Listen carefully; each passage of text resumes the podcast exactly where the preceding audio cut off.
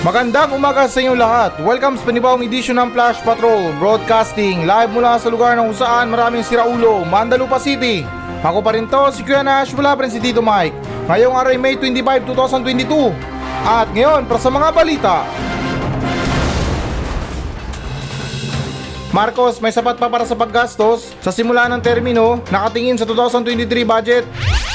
Marcos, pinangalanan na ang ilan sa gabinete. Kampo ni Robredo, iminagayway na ang puting bandila sa congressional canvas. Palasyo, binati ang mga Pilipino athletes para sa ikaapat na overall finish sa SEA Games. Lalaki patay ng masipa ng baka at mabangga ng truck sa La Union.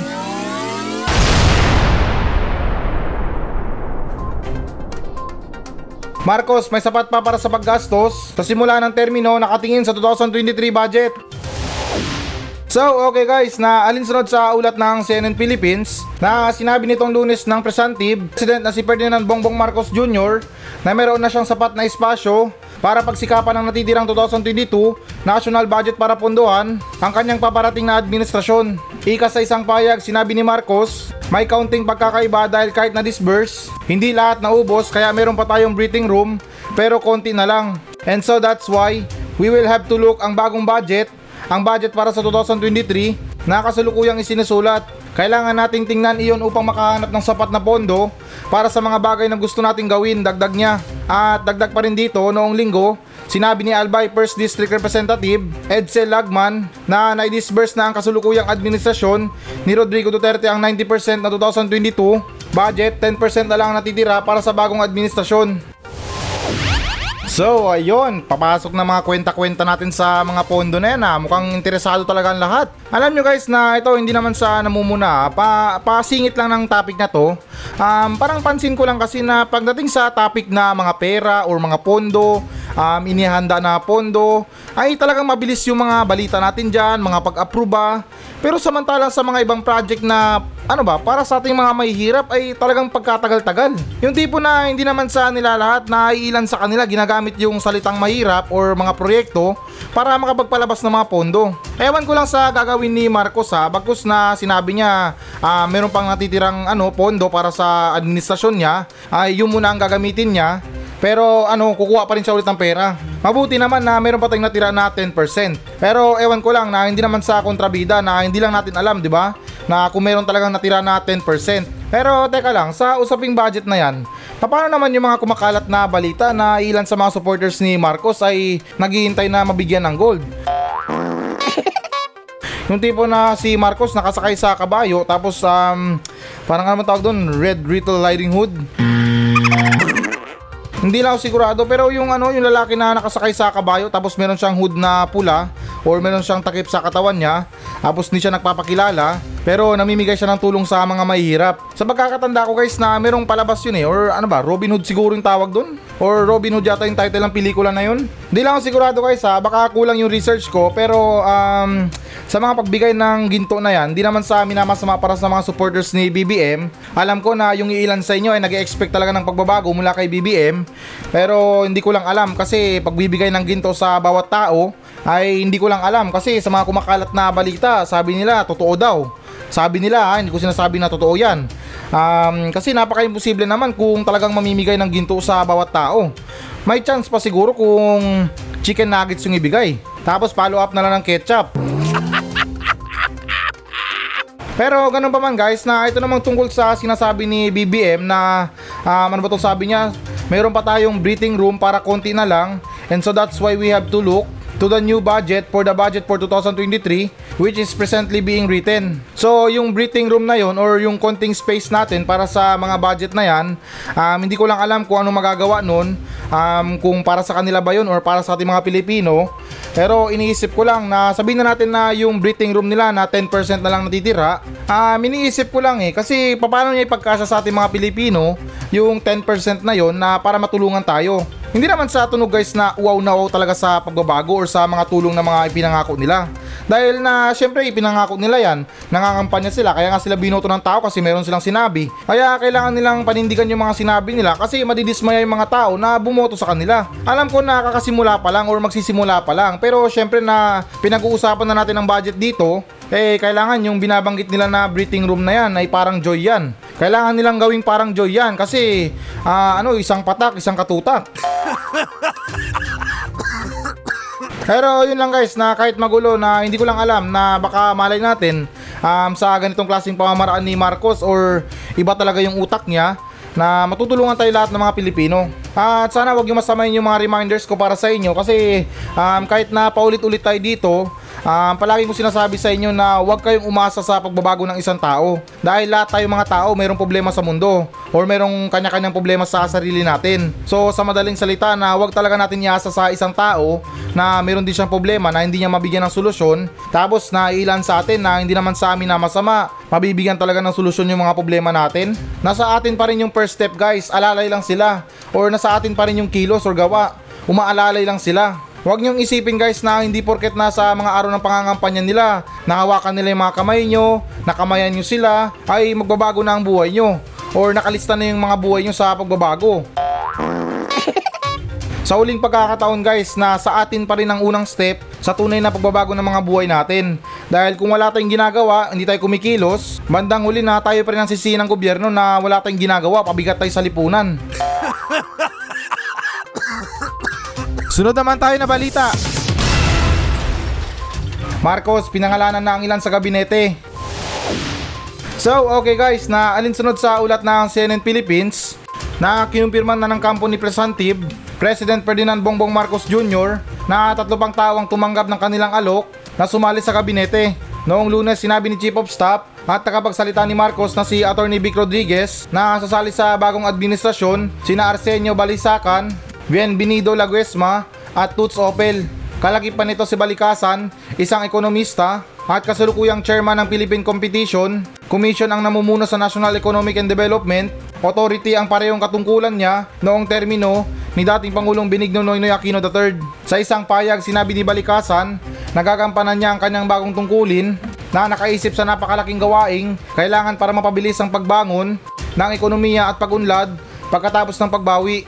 Inaasahan ko ang pagkikipagtulungan sa pangkat ng ekonomiya at pribadong sektor upang ibalik ang bansa sa pre-pandemic high growth Trajectory nito makatid ng mabilis na pagbawas ng kahirapan at bawasan ng socioeconomic inequality. At dagdag pa rito na si Leguesma ay nakatakdang maging bagong hepe ng Department of Labor and Employment o DOLE habang si Opel naman ay mamumuno sa bagong likhang Department of Migrant Workers.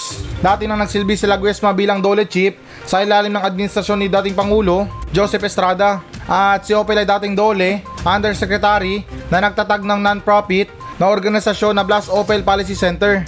Ang sentro ay pinangalan sa kanyang yumaong ama na namuno sa Labor Department sa ilalim ng administrasyon ng ama ni Marcos bago naging senador at foreign affairs secretary. Um, okay, so it sounds like na itong mga binanggit ni Marcos or itong mga napili niya sa gabinete niya ay merong mga ugnayan dati sa ama niya or sa dating administrasyon or meron na mga experience pa sa mga trabaho at saka ano parang biyasa na. Sa mga ganyan guys, sa mga experience ng mga tao sa trabaho, maganda yan lalo't na parang marami na silang experience sa trabaho, may mga pinagdaanan na sila, may mga trial and error na sila sa mga ano nila, sa mga plano nila. Pero ako guys na naniniwala ako na marami pang iba dyan sa paligid na pwedeng piliin sa gabinete. Alam ko sa mga teams na yan na kailangan natin ng mga ka-teammate na magaling, hindi pabigat, marunong magambag. Parang ano ba, parang sa thesis lang na kailangan mo ng kagrupo na hindi lang pabigat. Or kahit na walang alam or bobo man, at least na merong ambag na merienda. or merong ambag na ano na lugar para saan gumawa ng project or thesis. Pero ako guys na iba kasi yung timpla ko sa mga gabinete na yan, yung ano ba, yung para sa akin lang ha, hindi naman sa amin na masama. Alam ko na maganda piliin yung mga kaibigan natin or kakilala natin nang sa ganun na hindi na tayo mahirapan mag-briefing or meron na silang experience, um, alam nila yung gagawin nila. Pero para sa akin guys na ulitin ko hindi naman sa amin na masama. Nandun yung words na kakilala or ano ba, friends, ganyan. Kaya hindi rin malabo na iisa yung mga utak nila pagdating sa mga trabaho na yan. Kasi iniisip ko lang guys na what if kung pumalpak? What if na kung mayroong problema? Eh, iisa naman yung utak nila. Linawin ko lang guys ha, hindi naman sa amin na masama. Um, ino-open topic ko lang yung mga pwedeng mangyari kasi um, lahat naman tayo nagkakamali. Kaya kung magkaroon man ng problema or mga parang pagkaburilyaso sa mga trabaho, ay parang mahihirapan sila sa ano sa mga pagbigay ng solusyon. Baka nga na worst case scenario, itago na lang sa ating mga Pilipino yan. So ano ba yung punto ko? Yung punto ko dito na maganda mag-hire tayo ng ibang tao or yung hindi natin gaano ka-close nang sa ganun sa mga meeting natin ay meron silang pambara or ah, meron silang ibang suggestion na pwedeng ano, pwedeng i-suggest. Kasi ito ah, na para maintindihan natin or maintindihan nyo, sa mga meeting natin na magkakaibigan, yung importanteng meeting talaga, parang isa lang yung nagsasalita. Tapos yung iba naga-ML, yung iba naninigarilyo, yung iba merong kachat. Tapos pag sinabi ng leader na, oh, um, ano ba kayo, agree ba kayo sa sinabi ko? Oh, sige, agree na lang. Kasi iniisip ng mga kaibigan niya na ay matalino naman yan. Alam niya naman ang gagawin niya. So parang ano eh, parang tulad ng sinabi ko na yung utak nila iisa na wala nang barahan sa mga topic na yan, sa mga discussion, wala nang isuggest sa iba. Hindi ko lang alam guys sa mga meeting nila pero syempre sa mga ganyang klase mga meeting eh kung makakaibigan lang naman pala kayo dyan baka yung mga importanteng meeting mauwi na lang sa inuman Kasi yung sasabihin nyo na basta yun na yun. Yun na yung plano natin. Ganun na lang. Hindi yung tulad na meron tayong ibang hindi kakilala ay baka makapagbigay pa siya ng ibang suggestion tungkol sa mga plano na gagawin. Pero in fairness na talagang ginagamit ni Marcos yung utak niya sa mga pagpili sa gabinete.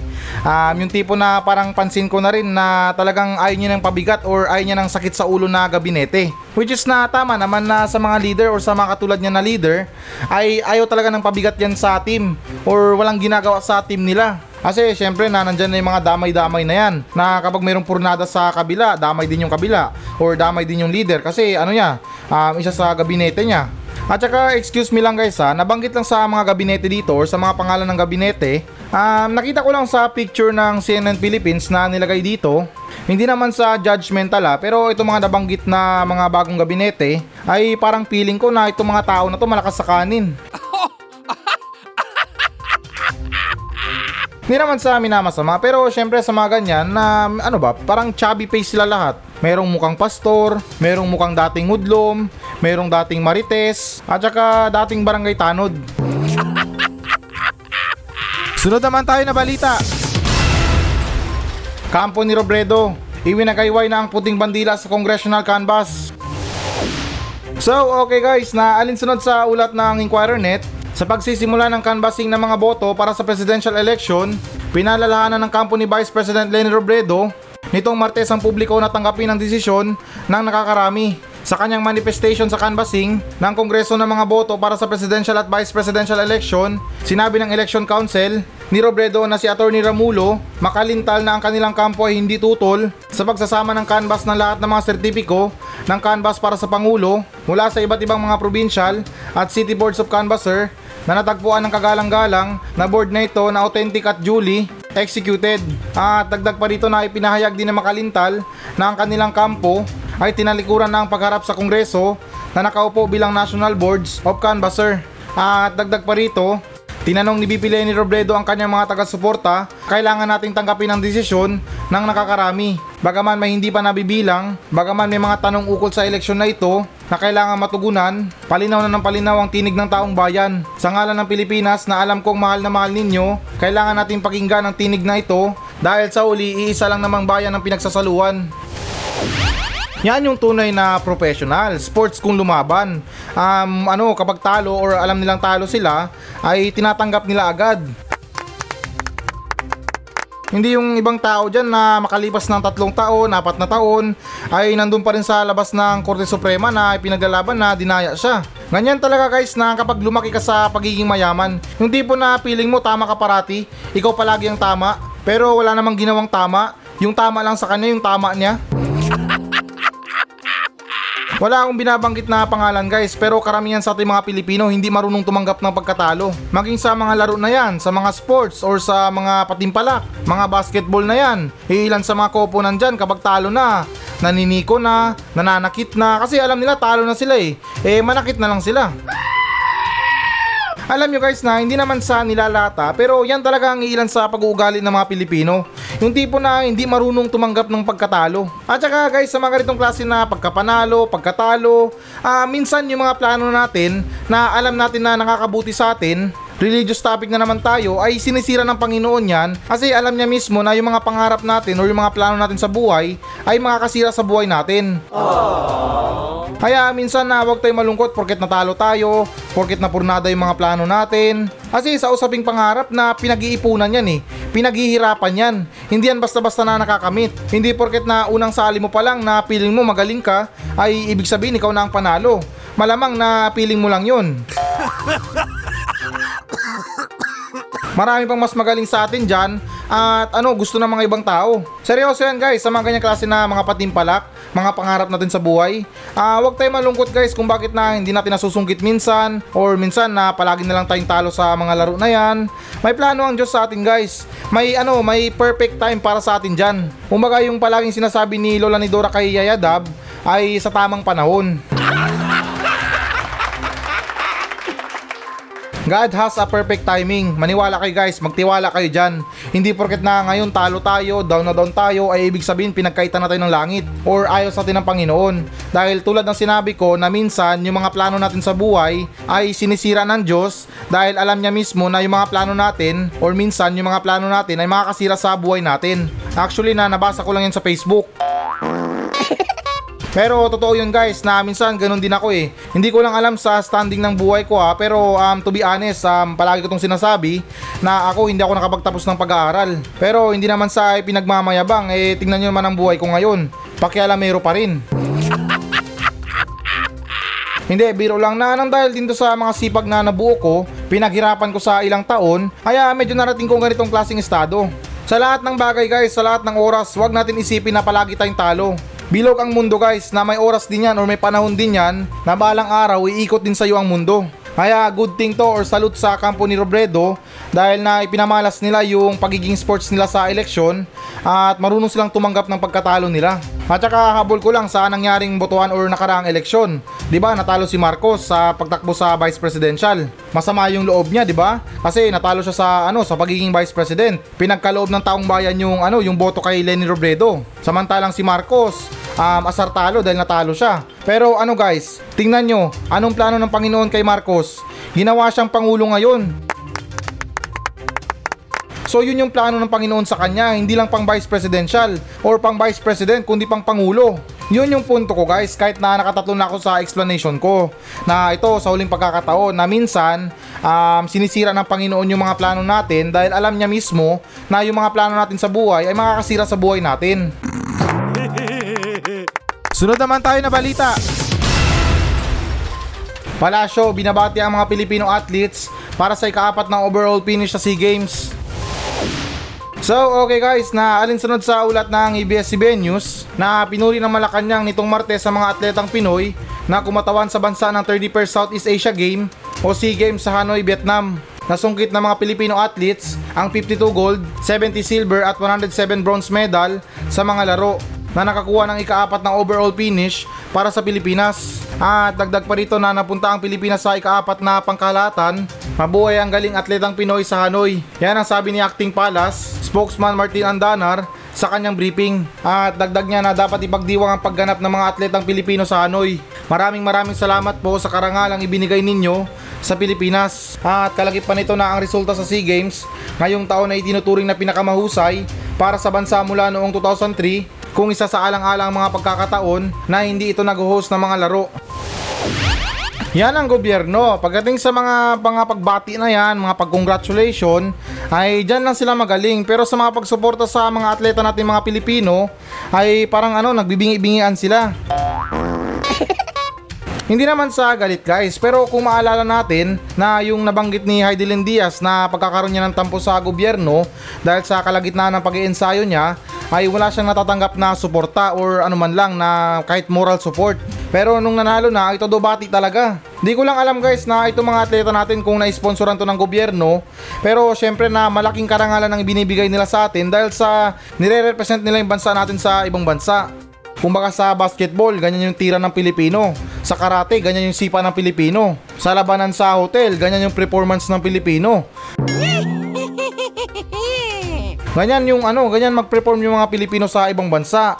Talagang makabayan. At saka ako guys na malakas yung pakiramdam ko na karamihan sa mga Pilipino kung hindi man tambay or sawing palad man sa mga trabaho pero meron yan angking talento sa sarili nila na pwedeng magbuhat sa Pilipinas or pwedeng magbigay ng karangalan sa Pilipinas. Halimbawa na lang dyan yung mga tambay. Yan talagang matibay yan na kahit yosi lang buong maghapon okay yan. Mas lalo sa gabi talagang game na game sila dyan. Kasi meron ng inuman, meron ng mga pulutan. Oh, di ba guys, sa lahing mga Pilipino walang tapon, ultimo tambay may pakinabang. Kung naging sports lang yung mga tambay na yan or pagiging tambay, maraming hakot award na gintong medalya sa pagiging tambay. Hindi ko lang alam guys kung bakit na hindi nasali sa mga sports yan, pero para sa akin naramdam ko sports yan eh. Ikaw ba naman tumambay buong maghapon, buong magdamag sa kanto? Eh para sa akin sa pagtansya ko lang ha or sa pagkumpara ko lang. Itong larong golf na pangmayaman at saka yung tambay walang pinagkaiba yan. Mantakin nyo sa larong golf na ilang oras bago tumira. Ganon din sa tambay na makalipas pa ng ilang oras bago tumira ng dayo. Pero ito guys na may trivia ako sa inyo ha. Um, matagal ko na itong tinatago eh. Bale, nabasa ko lang to sa isang lumang libro. Ah, matagal na to dito sa Mandalupa. Um, secret lang to ha.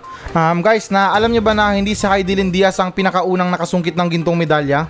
Hindi siya guys, kundi si Imelda Marcos. Second runner-up lang si Heidelin Diaz. Kaya sikat na sikat dati ang Pilipinas sa mga ginto na yan. Dahil nung kapanahunan nila ay sila yung Hakot Award sa mga ginto na yan. Pero syempre na charis lang.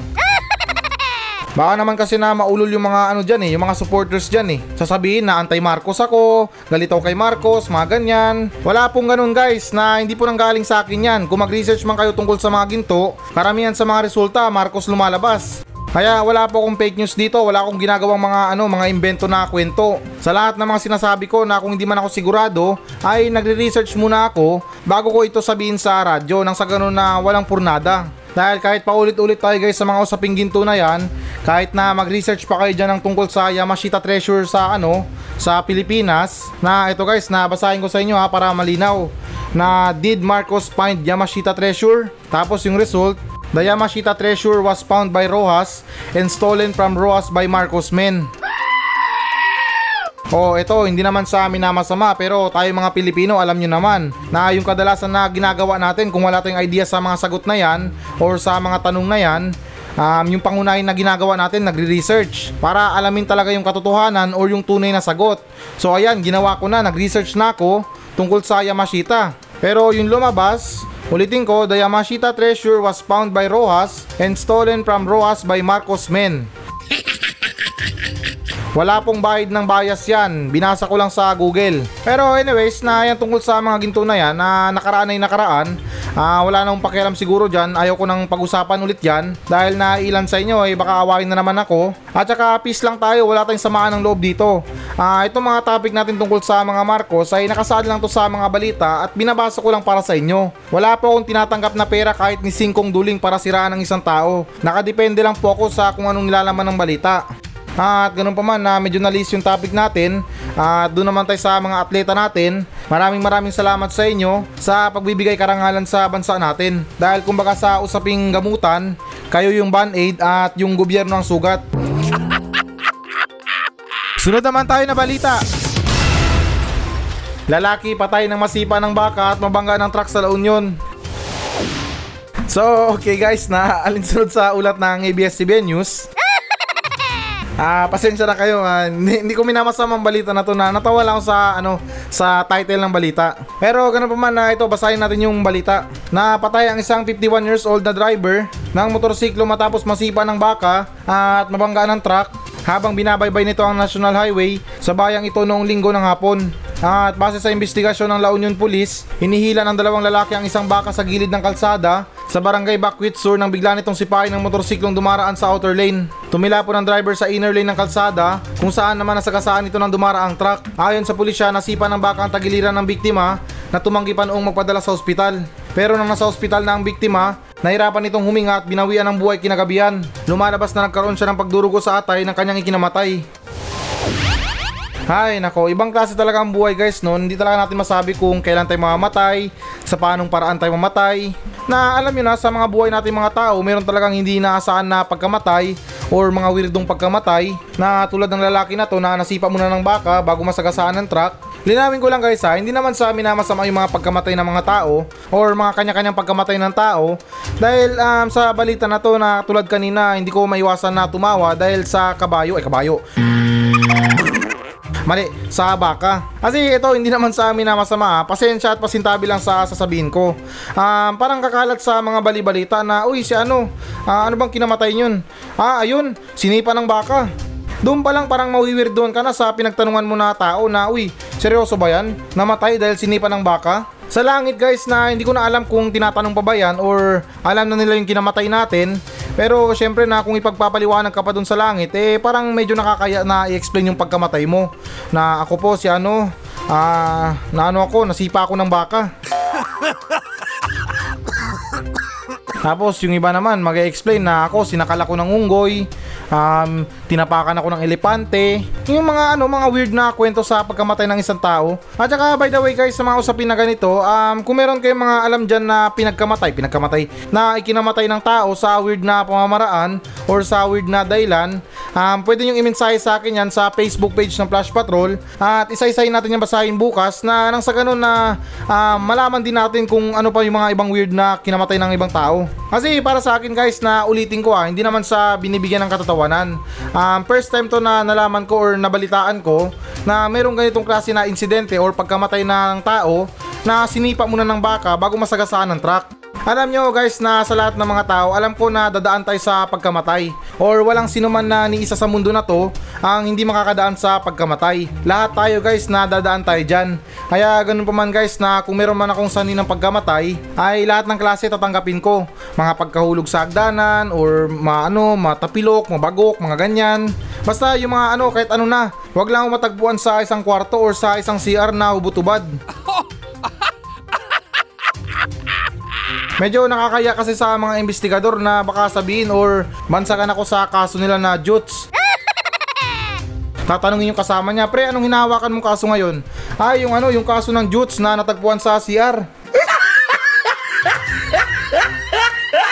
Kaya ganun pa man guys na bago ko to iwan ng balita na to, ah, wala po kong minamasama sa balita ah. Pinag-uusapan lang natin, hindi ko po binibigyan ng katatawanan. Kung meron man para sa sarili ko yon. At condolence na rin po sa naiwang biktima ng pamilya. Ay, baliktad na naiwang pamilya ng biktima. So, ito na ang pinakahihintay nyo guys. Magbabasa na tayo ng audience mail. Mula pa rin to sa mga nagbensahe sa atin sa Facebook page ng Flash Patrol. At ito sa wakas na ito na ang pinakahihintay ni Pari Joaquin Pintado matapos na mapurnada yung mensahe niya sa akin ng dalawang araw. Pero hindi pa huli ang lahat. Tandaan mo paring Joaquin Pintado na maligamgam lang yung balita ko at ganun din sa mga audience mail natin. Kaya ito na wala ng intro-intro. Ito ang sinabi niya, magandang araw ng lunes paring Nash. Tanong ko lang kung nagsasabong din po ba si San Pedro? Yun lang paring Nash, stay safe and thank you. Ah, hindi siya nagsasabong pero tumataya siya sa online sabong. Medyo bad trip daw siya eh kasi tinanggal na yung online sabong. Sinabi niya sa akin na mahirap daw magsabong sa langit dahil yung manok hindi namamatay. Kaya ayun na nag-online sabong na lang siya sa mundo na to para makataya siya. So yun sa pagkakaalam ko paring Joaquin Pintado na hindi siya nagsasabong pero tumataya siya sa online sabong. Mahirap daw makipagsabong sa langit dahil yung manok tulad ng sinabi ko hindi namamatay. Kahit wala ng ulo yung manok lumalaban pa rin. At okay na dito naman tayo sa nagmensahe sa atin na nagpapa-shoutout lang mula kay JR Apelin Talingdan. Uy, long time listener ko to dati ah na sinabi niya magandang umaga sa'yo Kuya Nash. Pa-shoutout muna kina Ate Joyce, Celine, Marisa at sa newborn vegan. Ah, so okay na malaking shoutout kay Ate Joyce at Celine Marisa sa new ano newborn newborn newborn vegan. Ah, malaking malaking shoutout para sa inyo at ingat kayo palagi diyan. Pag naglalakad kayo, always nakamasid sa paligid para hindi kayo masipa ng baka. At okay, so next naman tayo na nagmula kay paring Jonel Alagon ng Lucena City. Sinabi niya walang anuman paring Nash. Ikaw pa napakasalam mo dito sa Lucena. Kasi nasa Magic FM ka. Minsan man ako magkomento, always naman ako naka-tune in. Talagang busy lang sa duty. Bawal na kasi ang paggamit ng CP sa bago kong post during my duty. Importante, mahalaga, pogi ka pare. Ay iste, ako pala, gwapo pa din. Ah, sa'yo pa parang Junel eh, alam mo naman na malakas-lakas ka rin sa akin dito. At walang anuman din parang Junel, huwag mo kong alalahanin dahil okay lang din yan. Ah, mas importante pa rin yung trabaho kaysa naman sa pakikinig. Ah, talagaan mo ng sobrang trabaho mo, mahalin mo. Dahil marami ang wala niyan. Pero syempre na parin Junel, napasuyo na lang kung meron kang konting mga chismis dyan. Um, balita mo sa akin or mensahe mo sa akin nang sa ganun na may shoutout natin dyan sa lungsod mo or sa barangay mo na nang sa ganun na malaman din nila na malakas ka sa flash patrol.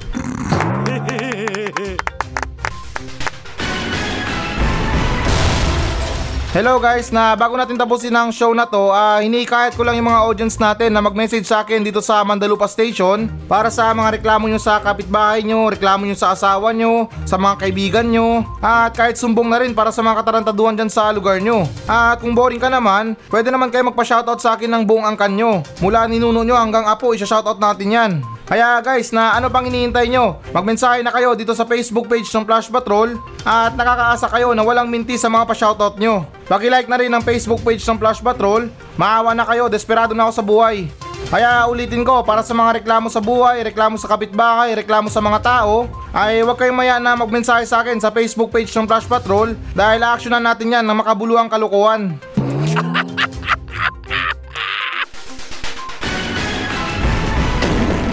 So yan muna mga balita ng Flash Patrol sa araw na to. Maraming salamat sa pakikinig. Ako pa rin to, si Kuya Nash. At maraming salamat ulit. Wala pa rin si Tito Mike. Masayang masaya ako. At goodbye!